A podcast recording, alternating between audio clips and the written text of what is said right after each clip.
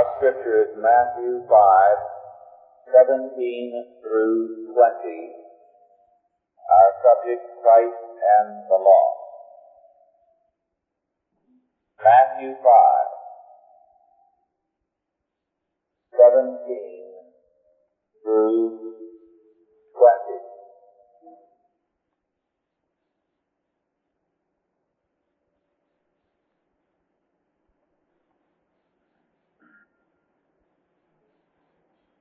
Think not that I am come to destroy the law or the prophets.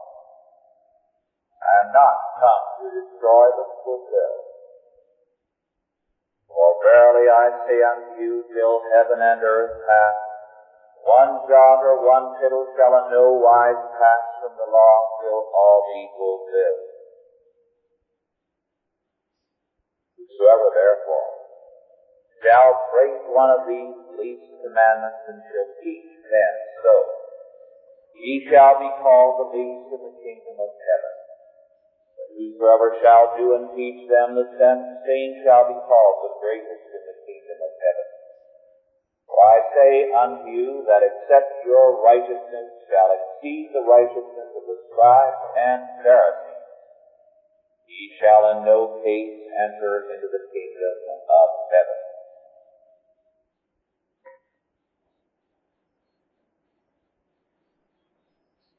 Scripture is one word. Therefore, law and grace, as we shall see if we begin our study this week of the New Testament, cannot be opposed one to another. There is no law, there is no grace. There is no grace, there is no law. It is precisely because one exists that the other exists. There is the absolute law of God.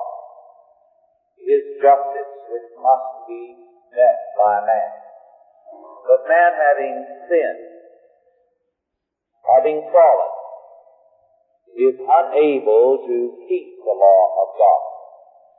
And therefore God, by His grace, reestablishes man in His covenant to enable him to keep that law. Thus, grace is the ground whereby man reinstituted in the covenant is reinstituted into obedience to the law. Whenever antinomianism sets in,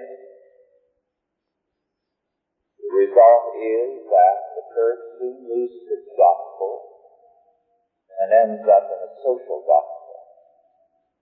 Today, in those areas of the church where the law has been forsaken, the church is drifting radically into a social gospel, into another message. As we begin our studies, therefore, in the gospel, it is important to face, first of all, this central declaration of our Lord at the beginning of his ministry. A declaration repeated more than once thereafter. Our Lord said that he had not come to destroy the law. At that point, everyone is in agreement. The problem with this text in the modern mind comes when we proceed to read, I am not come to destroy, but to fulfill. Again, in the next verse, for verily I say unto you, till heaven and earth pass, one jot or one tittle shall in no wise pass from the law, till all be fulfilled. The critical point here is the meaning of the word fulfill. And unfortunately, at this point, our English meaning has shifted badly in recent years. We have come to think of the word fulfilled as meaning something that has come to an end. This does violation of the text. In no way does the original, the Greek, convey the idea of coming to an end. On the contrary, it has a radically different meaning. This is why when we go to the older commentators of several centuries ago, we encounter no such interpretation. Two words are here used that are both translated as fulfill. The Greek word which in verse 17 is translated fulfill, I am come not to destroy but to fulfill, is related to our English word pleroma, to make full, or the fullness, the totality. In the Greek, the original word means literally to make full, to fill to the top, to diffuse, to cause to abound, to pervade, or put into force. In other words, it means bringing to fullness and keeping in fullness.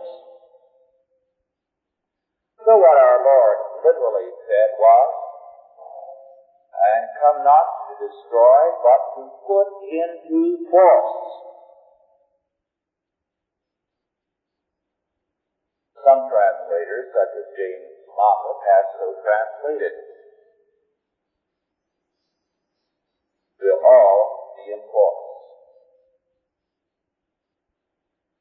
The same word or form of the same Greek word is used when we are told in Colossians 2.10 and Ephesians 3.19 that we are filled with the power of the Holy Spirit.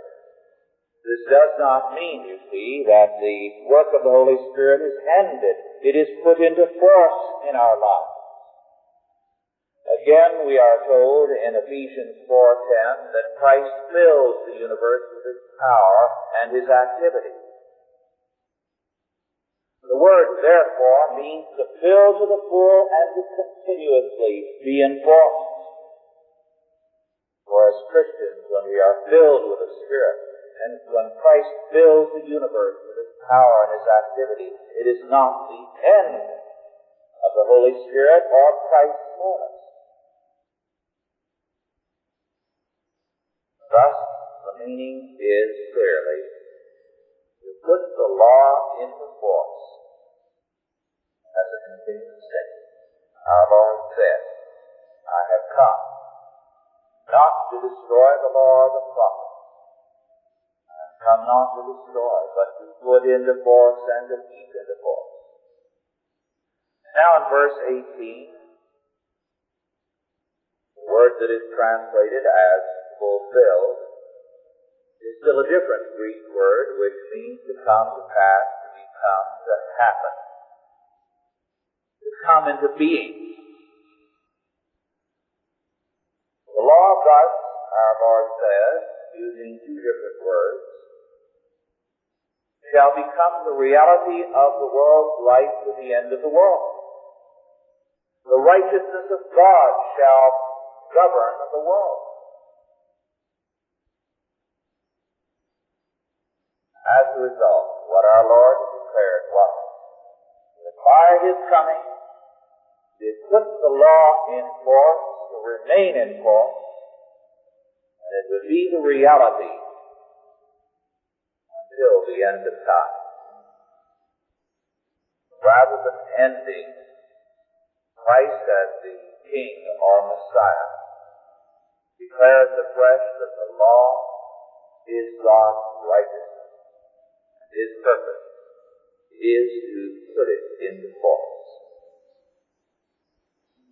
First, by reclaiming men from the power of sin and death through his atoning work, then by making them new creatures in him, writing the law on the tables of their hearts, he makes them able to obey his law. It is his law because he is Christ the King. And there can be no kingship without law. Our forefathers saw this point clearly, and to them the modern attitude toward the law would have been unthinkable. It was a heresy that only those who are anti-Christian would maintain. As we go back to the preaching of a few centuries ago, it is interesting to see how clearly they saw the matter. For example, in one of the great sermons preached before the House of Commons in Parliament at their public class on November 17, 1640, Reverend Stephen Marshall, one of the great preachers of the Church of England of that day, declared, and I quote, First, this is the scepter whereby Christ rules, the dwelling of His Word with the people. It is the greatest proof of their owning Him for their Prince and is acknowledging them for His own subjects. If any country esteemed a part of a prince's dominion that is not, is any country esteemed a part of a prince's dominion that is not ruled by his law, neither can any land be accounted Christ's kingdom, where the preaching of the word, which is the rod of his power, is not established. And the Lord hath ever esteemed the hinderers of his word to be the men that would not have Christ rule over them. Secondly, if all the good laws in the world were made without this, they would come to nothing. Order what you can. Leave this undone, you will never do the thing you aim at. Magistrates and ministers of justice will not execute them, and people will not obey them. The dark places of the land are ever full of the habitations of wickedness. But if Christ smite the earth with the rod of his mouth, the wolf shall dwell with the lamb. And the leopard shall lie down with the kid, the calf, and the young lion, and the fatling together, and a little child shall lead them. There shall nothing hurt nor destroy where Christ's scepter reigns. Your laws cannot be men new heart nor new strength. That is the privilege of the laws of Christ. Unquote. Thus it was that Marshall in his great sermon declared that only a people who were redeemed by the blood of Jesus Christ and who then moved in obedience to the law of God establish a dominion in which peace, in which law and order, in which prosperity rule. Now the fact that Jesus Christ, the Messiah King, was coming to enforce his kingship and law was stated very bluntly by John the Baptist. Because he warned the people concerning the wrath to come. Now we don't understand the meaning of that expression. Because for us, wrath has become something that has been very much run down. Child psychologists have emphasized to mothers how wrong it is to ever raise your voice with a child or be angry. And the idea that there can be a righteous indignation, that is an indignation in terms of righteousness, in terms of law, has been forgotten. But in the Bible, when the prophets speak of the wrath of God, they are speaking of God's wrath against those who transgress His commandments.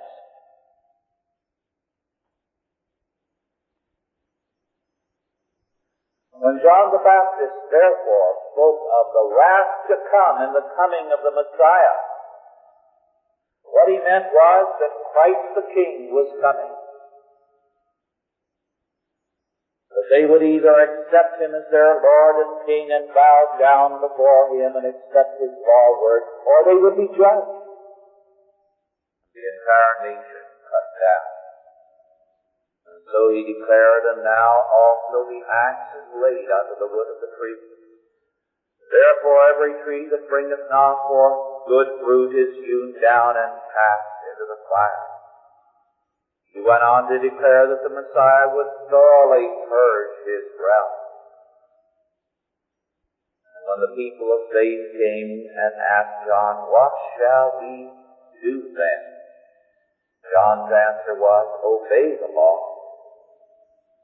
Manifest grace by charity towards those in need.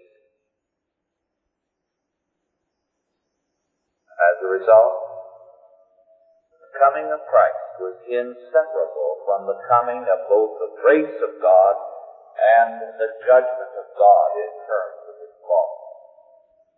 When we turn to the temptations of our Lord in the wilderness, we find that they are inseparable from law. Satan offered a declaration of independence from God and His law. He declared, move in terms of man, man's need. Give unto these people bread. Turn the stones into bread. After all, there's economic want in the world. Give them a social gospel. And make faith unnecessary. Enable them to walk by sight. Cast thyself down and have the angels of God sustain thee so that you can prove that faith is unnecessary. You've demonstrated supernatural powers. You've demonstrated that God's angels are going to come from heaven to sustain you. So faith will be unnecessary. Sight will be sufficient. Bow down and worship me. Recognize the rightness of my position. That faith is unnecessary. Man should walk by sight. And God should serve man, not man God. And every one of our Lord's answers were from the law. It is written. It is written. In the Sermon on the Mount, of course, our Lord identifies himself as the lawgiver. It is on the Mount, so that the comparison to Christ, of Christ to Moses, is emphatic. Moreover, he made clear that he was greater than Moses, that he was God the King, by declaring, Not thus saith the Lord, but I say unto you. Moreover, he echoed Deuteronomy 28. Now, Deuteronomy 28 begins with a series of beatitudes or blessings, the words of the same, and then a series of curses. And only God in Scripture can pronounce such blessings.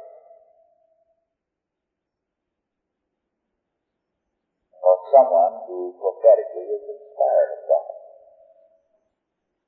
And our Lord saying, I say unto you, not thus saith the Lord, speaks in the Sermon on the Mount and begins with, Blessed are the poor in spirit.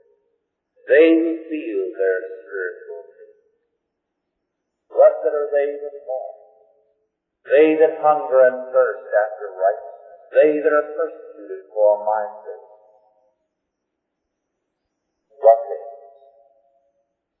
And then at the close of his ministry in Matthew 23, what do we have? A series of curses pronounced upon the Pharisees, the scribes, the leaders of the people. So that the Pharisees immediately saw who Jesus was. They knew with whom they had to deal.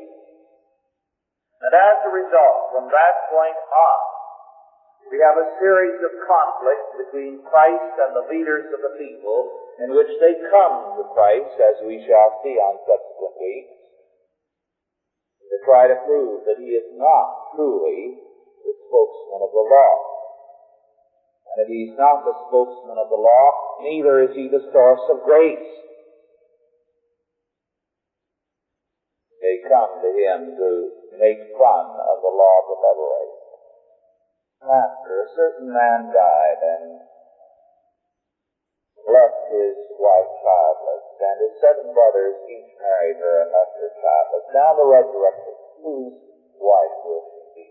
Poking fun at the law of God. make it ridiculous. Master,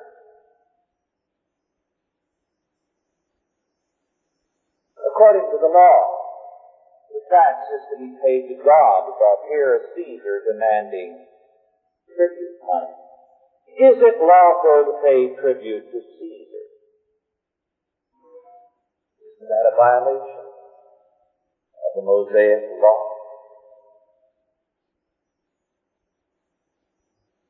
Over and over again, in one instant after another, the woman taken in adultery.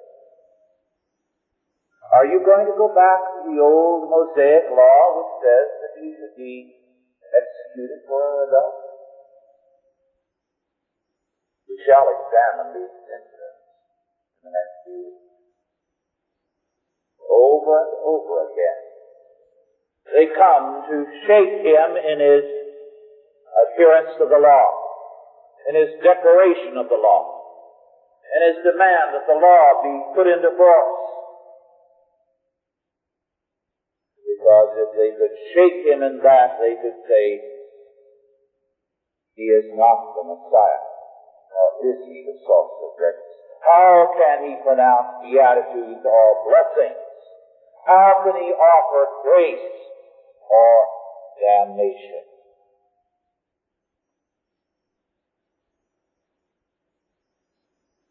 But by pronouncing blessings, beatitudes, and by pronouncing curses, our Lord declared himself to be the shibboleth whereby men are tested and judged.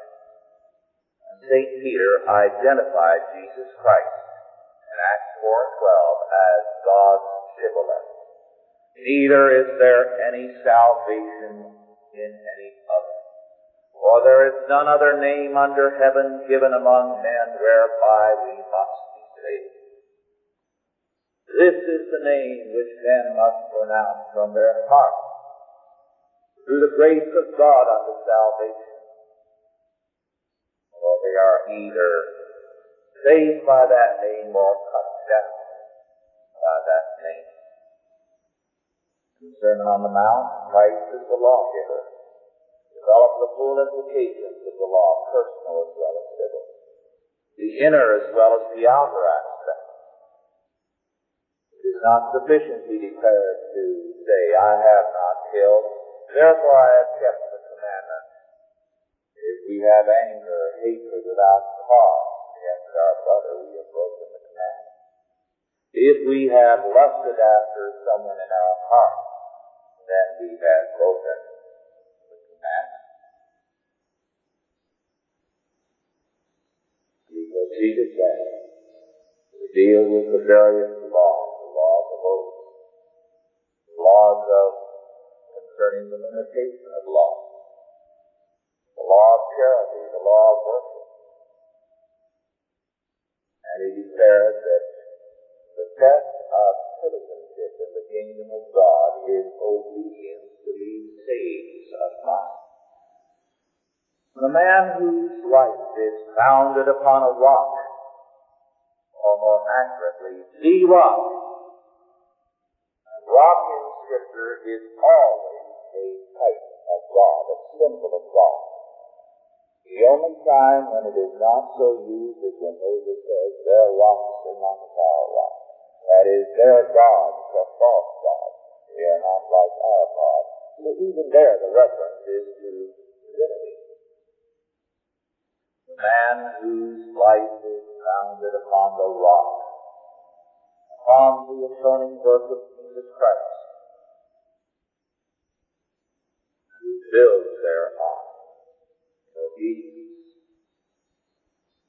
storms of judgment shall come.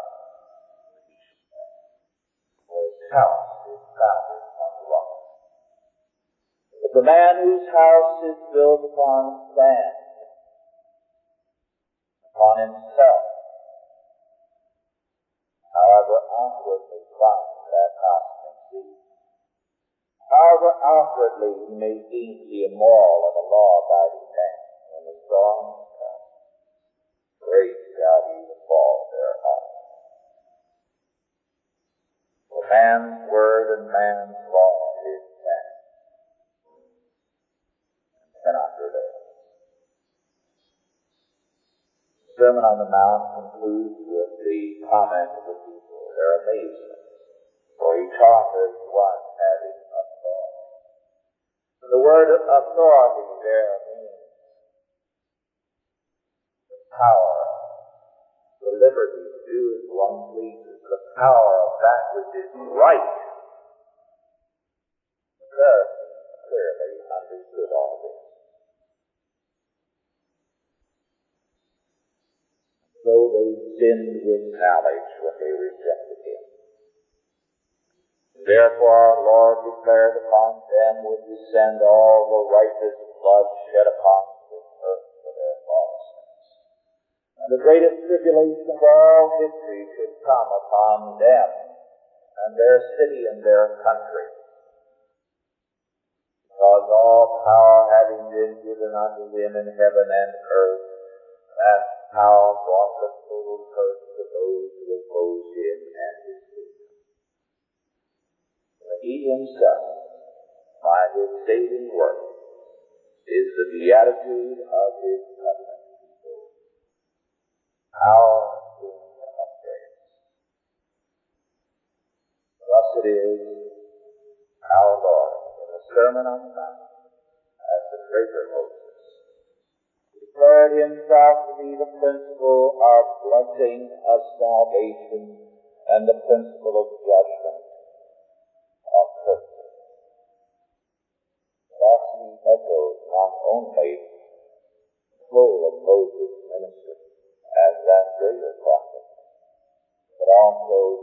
Deuteronomy 28 by declaring, He who is the source of blessing, of beatitude, and curse is in your midst, the King of salvation,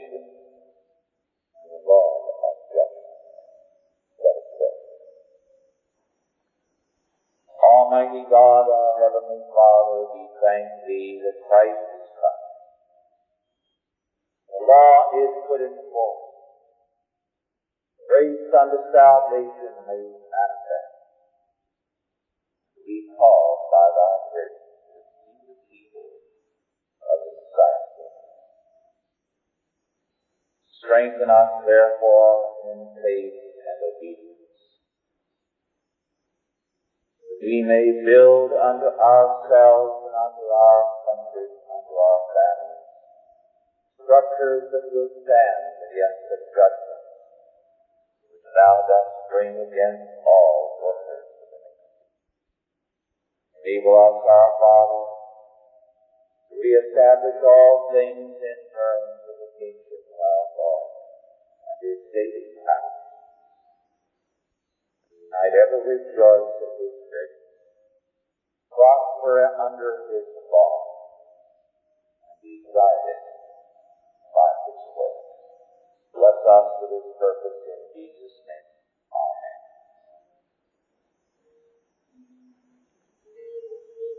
Are there any questions now? First of all, with respect to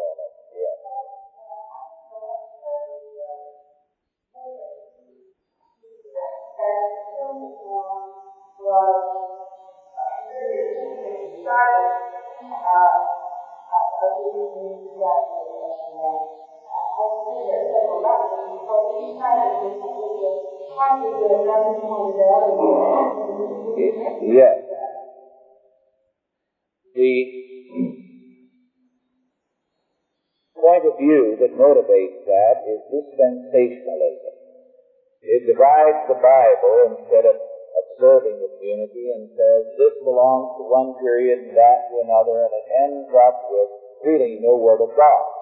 Because if because he addressed the disciples at that point, that word was only for the disciples, then we have to say the Old Testament was only for the Hebrews because it was addressed to them.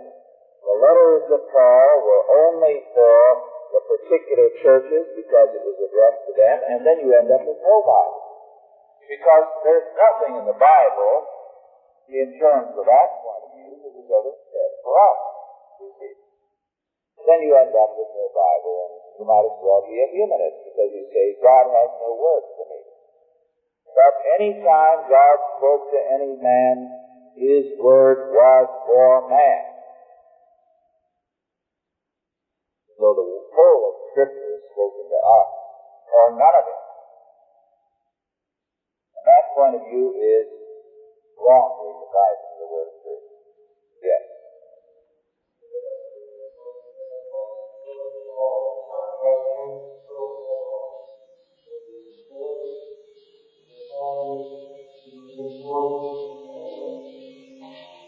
No, uh, it was from heaven, but you see, there was no longer a covenant people who kept the law. Israel had forsaken the law. So a covenant people were dedicated to reordering their lives and the world in terms of God's righteousness no longer existed. And therefore he came to establish afresh the covenant of God with a new people, called out of all peoples, tongues, tribes, and nations by his atoning blood on the cross. Constituted as a new Israel of God, hence the twelve. And sent into all the world to bring all nations, as we shall see in a few weeks, into the fold of Christ make disciples of all nations.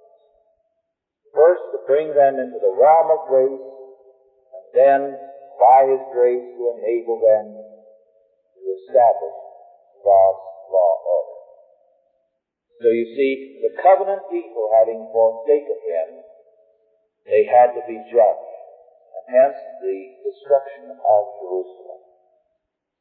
This is why in Hebrews 12 we have the uh, statement that this great shaking of the Old Testament shall culminate in the destruction of Jerusalem.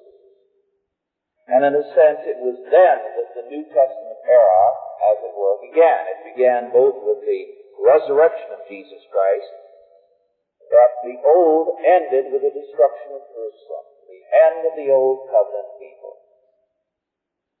Judgment upon them for the rejection. So you see, when Christ left the temple for the last time, to go to the cross to establish thereby the new people of God, he said, the old nation, the old temple, because I am the new temple, shall be destroyed. And not one stone shall be left standing upon another. Yes.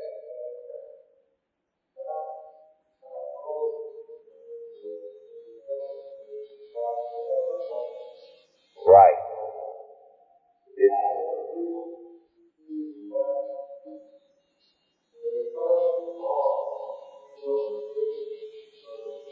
Exactly. It's the same covenant. That's why St. Paul says that we are Abraham's children by faith.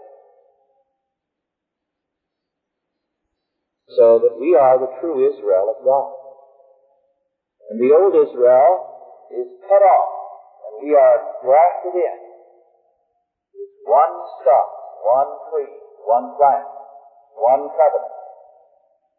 But the bad seed and the bad branches are cut off and cast into the fire of judgment, and we are grafted in. Yes.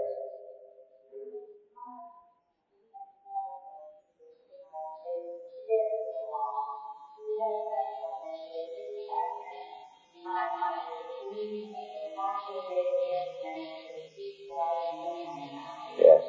We're going to come to that in a few weeks when we come to what Paul says in Romans and Galatians. But briefly, when we are dead to the law, we are dead to it as a death sentence, as an indictment, you see. When we are criminals, the law to us is a death sentence. St. Paul does not say the law is dead. Never. We in Christ, when we die in Christ, are dead to the law. But we are also made alive Christ whereby we are made alive to the law of the righteousness of God. So we die to the law of the death sentence.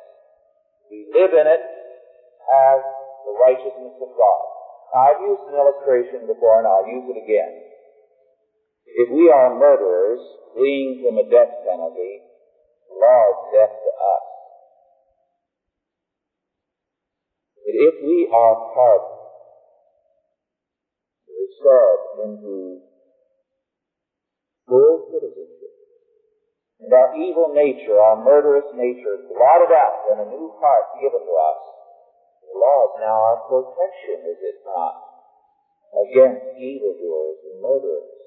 It is a fence around us to protect us from evil. So our relationship to the law has changed from men who are legally dead under the law, who have a death sentence pronounced against us, the men who find the law, the righteousness of God, a protection, a way of life. This is the difference.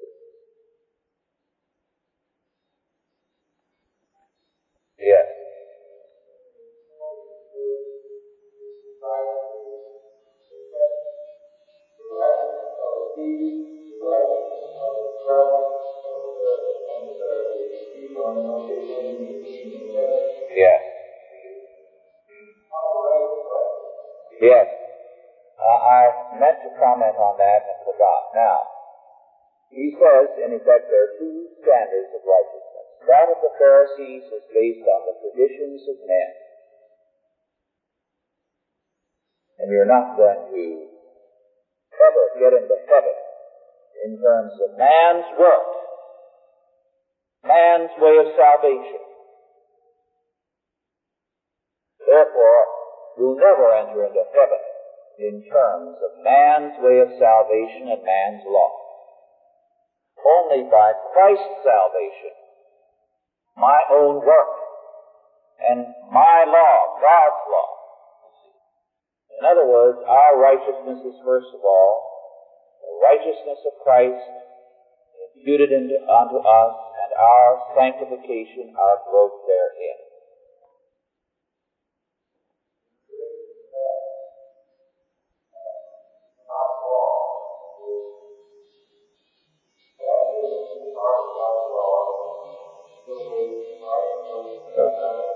Will you restate that?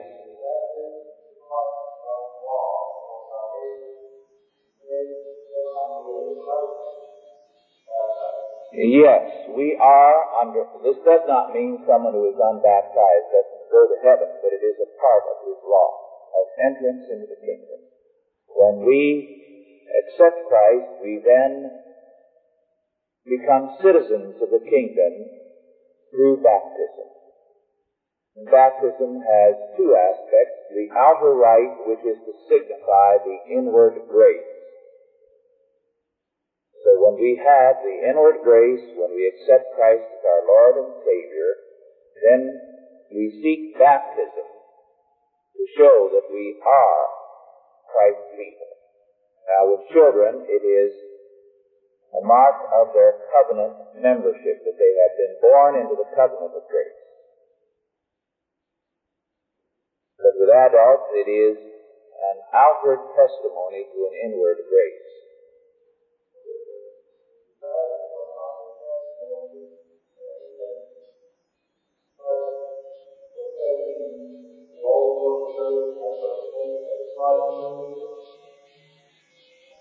No. Now, with some, of course, the impulse is humanistic. I was told the other day of someone who sought membership in a church, which is uh, evangelical, and he professed his readiness to believe uh, in the Ten Commandments and his desire to be a church member and to support it generally, but uh, beyond that, he didn't have much faith in anything, and he said, I just believe that part of being a good person, a good citizen. Well, he was denied membership. However, he went to a nearby church, and he is their elder right now. Now, that man, you see, was seeking membership in the covenant on a humanistic basis. But we are to seek it in terms of the Holy Spirit. Christ having redeemed us, we come to Him now in response to His call. Yes.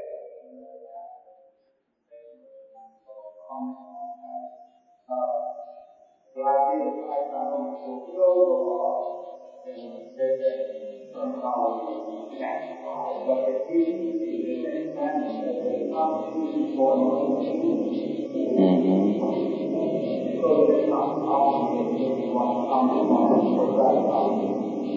Yes. Uh, this uh, comment was made by the Reverend Mr. Nelson, who is a very able scholar, incidentally. The dispensationalists don't entirely do away with the law. They do away with it for us.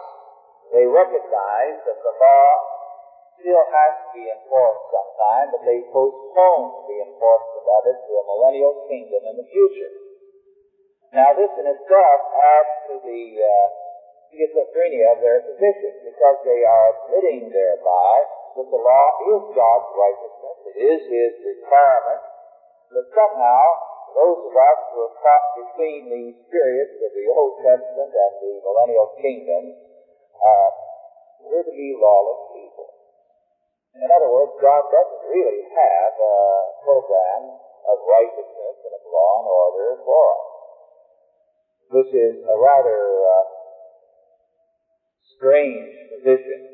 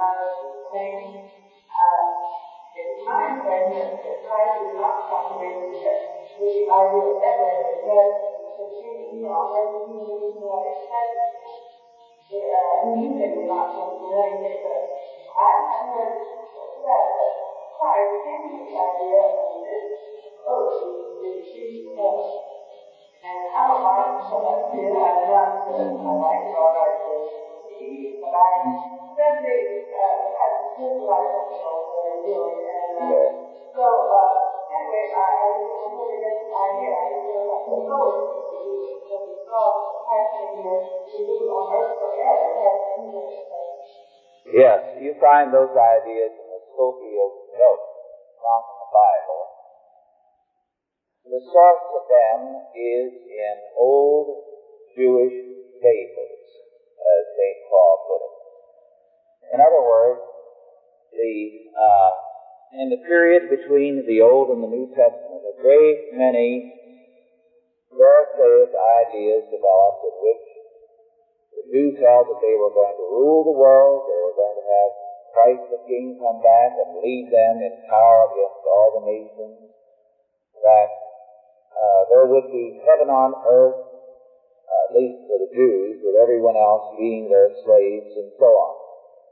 Now, in altered form, this is substantially the picture the uh, dispensationalists have of the future. And it is a very, very erroneous one. It goes back to these old Jewish fables, Jewish apocryphal writings.